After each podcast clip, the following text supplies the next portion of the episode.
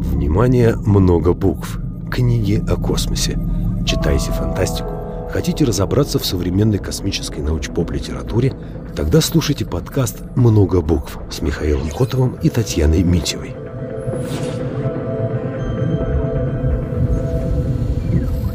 Добрый день, меня зовут Михаил Котов, и это уже третий выпуск нашей передачи, посвященной книгам о космосу, космическим книгам, научной фантастике, которую мы назвали «Много букв». И сегодня со мной в студии Татьяна Митева, руководитель летней космической школы, и мы подобрали еще три интересных книги, о которых хотим вам сегодня рассказать. Тань, с чего начнем?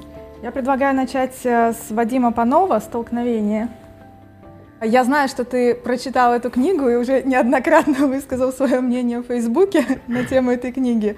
Расскажешь сейчас поподробнее? Да, на самом деле с этой книгой получилась э, в какой-то мере детективная история, потому что мы очень хотели найти какую-то фантастику, которая будет э, современная космическая фантастика, написанная русскоязычными авторами. Но на самом деле это не самый частый гость. Ну, одна-две таких книги выходят в год. И вот книга 2021 года, я ее покупаю, я ее начинаю читать и чувствую, что я уже это когда-то читал. Прямо такое чувство дежавю.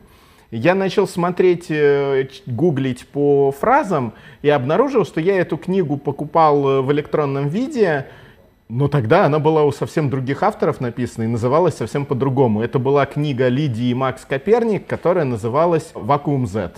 Такая у нее обложка была, что это был явный такой young adult, то есть э, написанная для молодежи фантастика, для подростков. Но я ее еще раз полностью перечитал, и и понял, что здесь не совпадают только буквально несколько названий. Как потом выяснилось, и Вадим Панов подтвердил это у себя в Фейсбуке, ситуация была примерно следующая, мы ее по частям собрали. Вадим Панов, достаточно известный российский фантаст, все его знают по циклу «Тайный город», цикл фэнтезийный, но достаточно любимый. Вадим Панов решил написать книгу для молодежи, как будто он молодежный автор, под псевдонимом. И стал он Лидией Максом Коперник одновременно и написал книгу «Вакуум Z». Но книга не взлетела. Мы сейчас с тобой поговорим, почему. У меня есть несколько версий на этот счет. Э, продажи были очень маленькие, и спустя год с лишним книгу частично вывели из продажи, частично нет. На Озоне ее до сих пор можно купить в электронном виде. И выпустили эту же самую книгу, перелицевав буквально несколько названий. Кое-кому из персонажей сменили пол быстро. В книгах это легко делается. Чик и фамилию поменяли э, и выпустили уже как книгу Вадима Панова «Чужие игры. Столкновения». Причем не совсем понятно, что из них название серии «Чужие игры», а «Столкновения». «Чужие игры» — это название серии. Ну, предполагается, что если она пойдет удачно, это будет продолжена серия. И уже выпустили под э, Пановым. Как тебе вообще сама книга? Честно говоря, ужасно. Книга мне не понравилась. Э, э, я обычно, когда выбираю, что почитать, особенно научно-фантастические романы, я всегда интересуюсь, э, какое образование получил автор. И вот э, Вадим Панов закончил МАИ, он радиоинженер, и вроде бы ожидает, что книга должна с точки зрения технических подробностей быть адекватно написана. Но в случае с Вадимом Пановым этот метод не сработал. Насколько я понимаю, ты тоже это успел заметить. Э, Вадим Панов вообще не в теме космонавтики. Да, там есть наши любимые тюбики. Да, когда я читала, я еще подумала, что ты наверняка обратишь внимание. Э, в сюжете книги э, люди, ну, практически всю книгу люди сидят в ангаре, похожем на обычный земной ангар. Единственное, что их связывает с космосом, это то, что они едят космическую еду из тюбиков, желеобразную пищу, которая Э, имеет разные вкусы, бифштекса, мороженого, блинов и так То есть, далее. да, казалось бы, мы в научно-популярных передачах, и я в статьях регулярно поднимаю эту тему и рассказываю, что космическая еда в тюбиках осталась в 60-х, максимум 70-х годах. И сейчас уже космонавты едят абсолютно нормальную еду, ее разогревают, либо это еда сублимированная, куда нужно добавлять жидкость. Но но тут вот вроде будущее, вроде уже к Луне летают, ну там лет через 40-50. летают на Луну. Да, а еду едят из, из, тюбиков.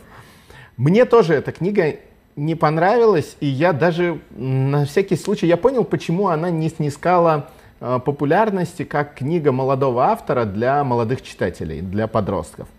Тут главные герои подростки, которых э, собрали для путешествия на Луну, и мы не проспойлим абсолютно нисколько, потому что это выясняется буквально на пятой странице. Они, их э, челнок, их клипер сталкивается с инопланетным космическим кораблем, и оказывается, внут, они оказываются внутри него, внутри этого корабля, вот как раз в том самом ангаре. И после этого что-то похожее на Робинзона Круза, только Робинзонов у нас скорее. много. Или на Дом 2.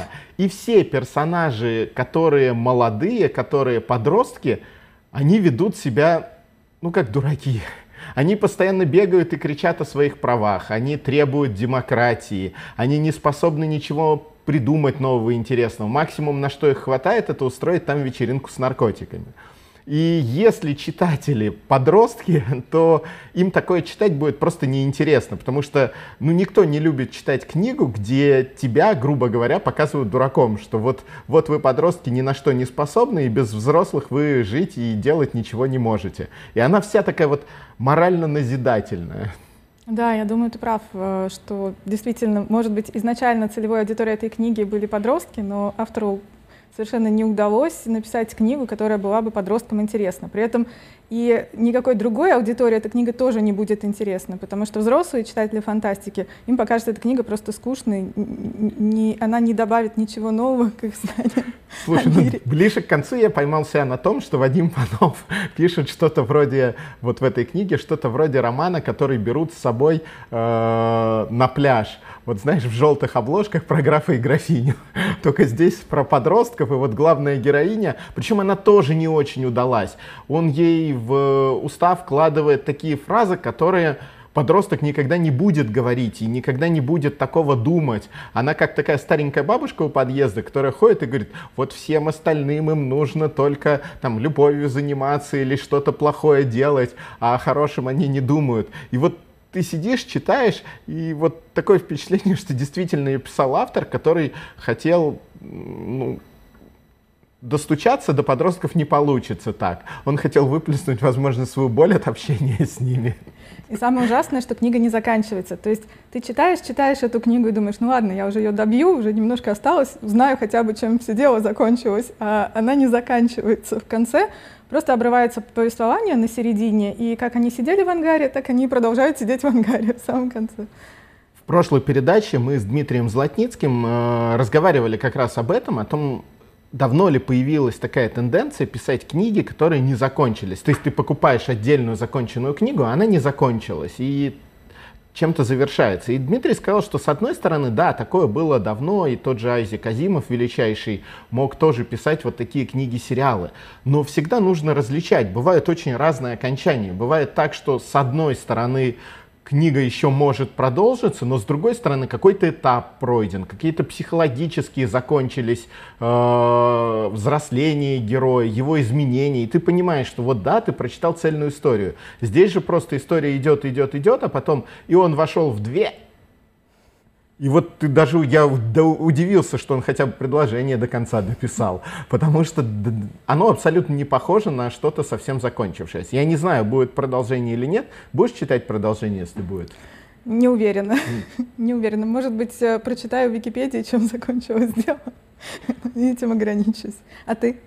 Слушай, а я бы, наверное, прочитал из такого из спортивного интереса, чтобы э, скорее знать, э, что задумывал автор, что он хотел нам рассказать. Потому что на самом деле Панов из российских фантастов, он все равно достаточно сильный. У него есть прекрасный анклавы, цикл научно-фантастический из четырех книг, хороший, прямо сильный. У него есть э, про Заграту цикл, но он такой, мне он вот меньше Про нравится. Заграту цикл, я бы сказала, что примерно такого же уровня, как «Чужие игры».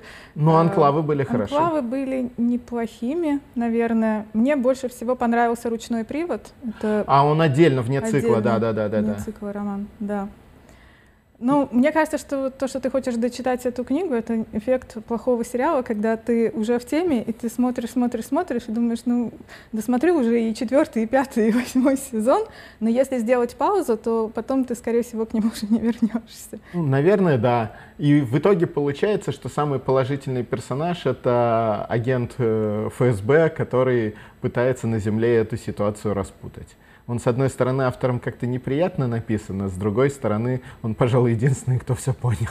Все остальные просто сидят на месте. Ну, тоже у него немного искусственный образ. Мне кажется, что автор... Мне кажется, мы знаем, с кого он его писал. Если вы начнете читать, то вы тоже узнаете, уважаемые читатели. А, ну, вот да, вся, да, вся книга получилась такая достаточно искусственная. То есть такое впечатление, что действительно Вадима Панова ну, не очень интересует космос. То есть э, он пишет, но вот без огонька. Э, у него нету ни сильных описательных моментов, чтобы мы попытались почувствовать, как будут себя ощущать люди в космическом пространстве во время космических путешествий. И с точки зрения психологии тоже ничего такого особо не вышло. Я еще хотела спросить, а что ты думаешь по поводу лунного клипера, который описывает Панов? Лунный клипер, ну, здесь он есть, и это все, что о нем можно сказать. Автора он не очень интересует, он ему дал определенный искусственный интеллект, э, но описывает он его ну, очень широкими мазками, и там под ним может пониматься все, что угодно. Поэтому покажи, я думаю, книжку еще раз. Это Вадим Панов «Столкновение». Ну и на наш взгляд, эта книга не стоит потраченного на нее времени. Только если совсем уж стало нечего читать и хочется современной российской фантастики. А что ты думаешь по поводу перегрузочного кокона? Вот ты меня сейчас раз... закидаешь, а я, а мы уже давай к другой книге перейдем. На самом деле, ну не получилось, не вышло почему-то. Я думаю, что и продолжения не будет. Хорошо. Что у нас дальше? Дальше у нас Борис Штерн «Ледяная скорлупа». Я знаю, что ты даже лично знакома с автором. Я тоже немножечко, совсем чуть-чуть. Расскажи Очень об условно авторе. я знакома с автором. Я люблю его лекции. Я ходила на презентацию этой книги в культурный центр Архе. Ну, надо сказать, что Борис Штерн — это замечательный э, популяризатор астрофизики, астрономии. В России один из лучших, э, очень популярный. Э, его лекции довольно известны на Ютубе, набирают много просмотров. Э, то есть автор пишет э, научно-популярные статьи, научно-популярные книги. В какой-то момент он начал писать художественные книги, но на самом Ой, я деле... вижу, у тебя книжечка подписанная. Да, я вот ходила на презентацию, и у меня есть автограф. Это книга, которая формально является художественной, но по факту она является научно-популярной. И надо сказать, что все действие книги, весь сюжет развивается на э, Европе. Европе не континент, а Европе да. спутники Юпитера. Да, э, э, конечно, Европа спутник Юпитера. На самом деле сейчас Европа это одна из тех э, небольших точек Солнечной системы, где ученые абсолютно серьезно планируют найти жизнь. То есть вполне возможно, она там может быть. У нас на данный момент не так много вариантов. Это Марс, это Европа, ну и еще несколько небесных тел, где теоретически жизнь может существовать. Европа как, находится как в ледяном коконе, это ледяной мир. Но под ним, э, используя данные от спутников, ученые знают, что под ним находится океан э, жидкой воды, причем огромный океан, причем э, в сравнении с земным там воды огромное количество. И вот в этом океане вполне возможно может существовать жизнь. Скорее всего, если она есть, она бактериальная. Но у Бориса Штерна тут гораздо более интересная ситуация. Автор предлагает э, поразмышлять, что было бы, если бы э, на Европе существовала разумная жизнь, и каким образом они бы исследовали свой мир, как бы развивалась научная мысль, Э, от самых истоков и до освоения космического пространства. Э, то есть э, сюжет книги не про конкретных персонажей, как, как развивается их личность, взаимоотношения, ничего подобного там нет. Это именно роман о том, повесть о том, как развивалась научная мысль в немного других условиях относительно земных. То есть мы знаем, как на Земле приходили к тем или иным открытиям, открывали те или иные физические законы, каким образом это происходило бы в условиях э, на э, Европе. То есть, с одной стороны, там тяготение не такое большое, потому что это не очень большое тело. С другой стороны, у них сверху ледяная скорлупа. И если у нас человечество на Земле всю свою жизнь, вот с самого начала, задумывается о том, как далеко находятся звезды, как, как мы видим Луну, движение по небу Солнца, то у жителей Европы этого вообще нет. Они находятся вот в этом океане, где вообще не, не совсем понятно верх и низ. И то, что находится за этой ледяной скорлупой, несколько многометровый, многокилометровый даже, они просто не догадываются. И чрезвычайно интересно, как Борис Штерн попытался влезть вот в шкуру таких э, существ, если бы они существовали, и именно предлагать физические методы познания мира – то есть ты действительно местами очень сильно удивляешься, как до этого можно было дойти, как можно было догадаться э, померить расстояние, как можно было догадаться в таком мире э, в принципе предсказать возможность космического пространства. И на самом деле вот именно научно-популярная часть этой книги, она шикарная. Мало у кого такое можно найти. Это вот ну, тот самый научпоп, который показывает, иногда говорят, а зачем нам физика, а зачем нам математика? Вот здесь автор показывает, как буквально простейшими способами можно попытаться расширить свой мир, узнать о том, э, узнать больше о том, что находится за ним, ну и действительно развить космонавтику в абсолютно странных и непонятных условиях.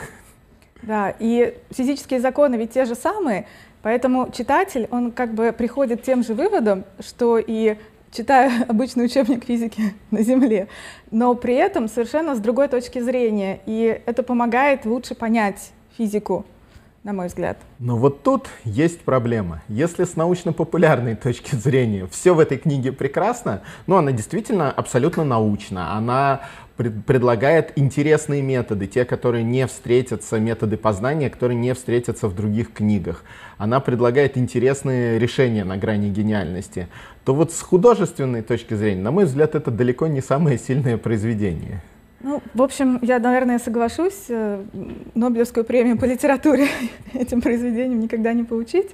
А стилистически они, конечно, не очень хороши, но есть разная целевая аудитория, есть разные читатели. Не для каждого читателя важна стилистика в литературе. Некоторым читателям больше нравится, э, скажем так, информационная емкость, э, получить больше знаний, новой информации из книги и, э, может быть, обилие каких-то интересных новых идей, возможность э, поразмышлять самостоятельно над этими идеями.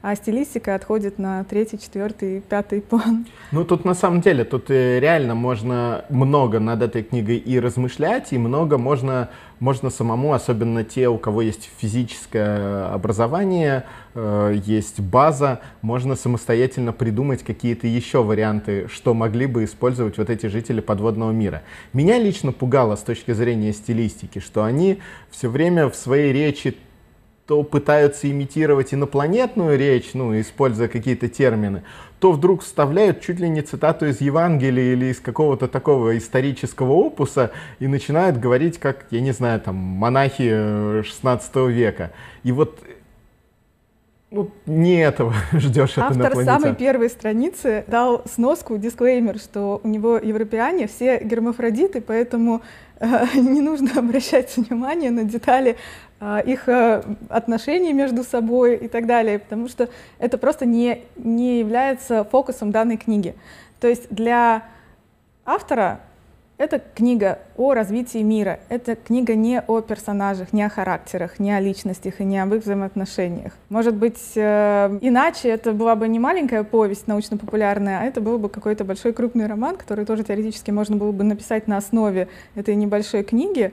Э, но цель у автора была другая, скажем так. На самом деле, мне показалось, что из этой книги получилось бы шикарный цикл передач научно-популярных, где чуть ли не каждую главу, и можно отдельно разобрать вот этот метод, как, как они решали конкретную поставленную задачу, какие результаты получили, что будет, если таким же методом пользоваться на Земле, на Луне, еще в других местах. И вот с этой точки зрения, действительно, Борис Штерн — это человек, который позволяет задать самому себе такие вопросы, которых ты раньше, в принципе, не мог даже задать.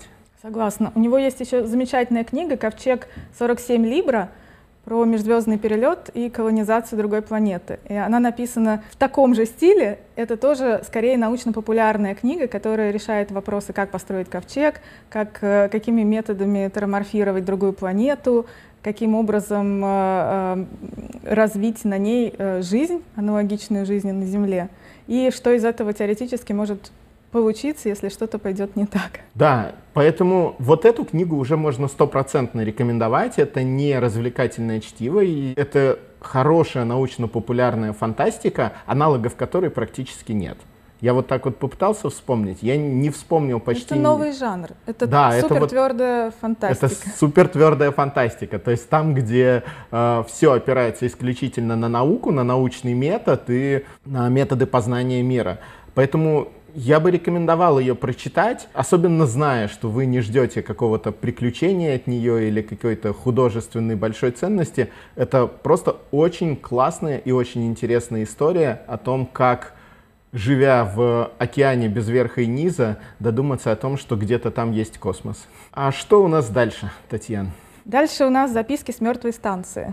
На самом деле я эту книгу очень люблю, и я ее перечитывал много раз. Мы с тобой однажды упоминали о том, что у нас не так много в России, ну так уж получилось, у нас не так много у космонавтов есть э, книг, э, которых бы они описывали свою жизнь, подготовку, полеты. Они есть, но их действительно немного, они практически можно там на пальцах двух рук э, все эти книги посчитать. И это вот одна из тех книг, она повествует об одной из интереснейших и сложнейших страниц советской космонавтики, когда станция «Салют-7» Э, которая была законсервирована перед следующим полетом. И, соответственно, там произошли проблемы, и станция превратилась в мертвую станцию. Она не отзывалась на команды с Земли, и был обучен специальный экипаж, который должен был прилететь к станции на космическом корабле, пристыковаться и вернуть к станцию к жизни, потому что станции салюты, они были по тем временам это самые серьезные технические орбитальные станции Советского Союза. Потерять станцию это было бы очень-очень грустно, очень-очень дорого. И поэтому была предпринята ну, практически уникальная попытка вот состыковаться с объектом, который ну, находится в беспорядочном вращении в космосе и с которым, в принципе, нужно как-то не работают на нем никакие системы стыковки. Да, э, эта книга, она написана как э, выдержки из дневника. То есть это, видимо, реальный дневник, и ставки из него легли в основу книги. Э, можно посмотреть по дням, что происходило во время ремонта Салюта-7 и последовавших за этим событий.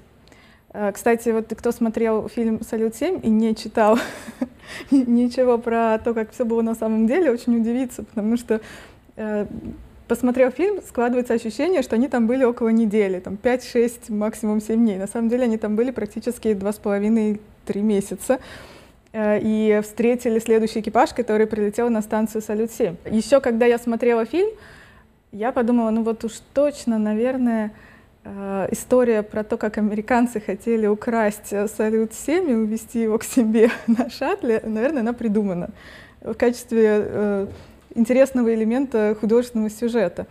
Э, в книжке об этом тоже ничего нет. Но, оказывается, есть документальный фильм, который можно посмотреть на Роскосмос ТВ, где рассказывается такая версия о том, Давай что так, да, хотели, это, хотели это, украсть это, это, Ну, нет, там не совсем так. Мы ссылку на этот документальный фильм положим под э, ролик. Э, чтобы можно было его посмотреть. Это одна из версий, это версия, и версия скорее не о том, что они могли украсть, а скорее о миссии посещения, о том, чтобы посмотреть снаружи, потому что станции «Салют», они были двойного назначения, были станции четные и нечетные, одни были гражданские, как «Салют-7», другие военные, э, решали военные задачи. Именно поэтому, да, американцам было чрезвычайно интересно узнать э, что, как, чем дышит, чем работает такая станция. Насчет того, чтобы станцию погрузить в шаттл и увести на Землю, это практически нереально. То есть в теории такую задачу решить можно, там отпилить у станции все, что можно, а в реальности пилить станцию, внутри которой большое количество гидрозинового топлива, которое может при любой протечке моментально вспыхнуть, оно самовоспламеняющееся.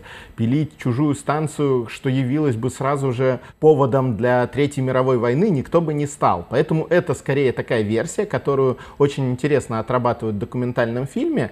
Но вот у меня скорее вопросов больше к фильму «Салют-7», который художественный.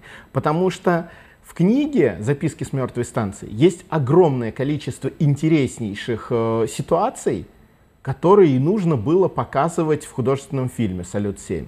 Но почему-то вместо этого режиссер начал придумывать э, самостоятельно какие-то вещи про пожар, про то, как космонавты дерутся и про что-то еще, вместо того, чтобы сосредоточиться именно на интереснейших моментах, которыми наполнена была эта экспедиция. Например, э, космонавты, когда летели к станции, им выдали военный дальномер лазерный, и они, чтобы понять, насколько близко они приблизились к станции, потому что система, которая была перед системой курс в те, в те времена, система стыковки, она не работает, на станции нету ответной части, она обесточена.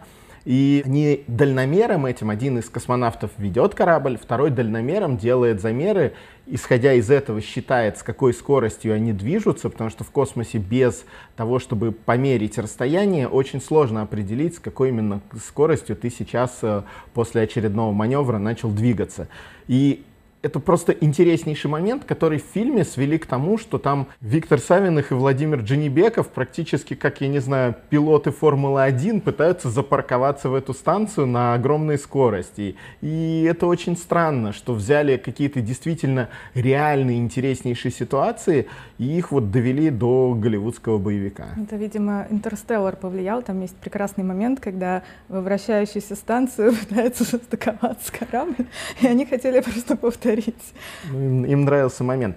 А вот сама книга, да, ее во-первых, она очень легко написана. Ну, максимально легко. Это просто хорошо написанные записки, причесанные редактором, и читаются они прекрасно. Там нету перенасыщения техническими ну, терминами. Вот я не совсем согласна с этим, потому что там достаточно подробно все технические аспекты ремонта прописаны. Буквально я закручиваю такой-то болт таким-то образом. Так книга-то про это. Ну, а как без этого остаться?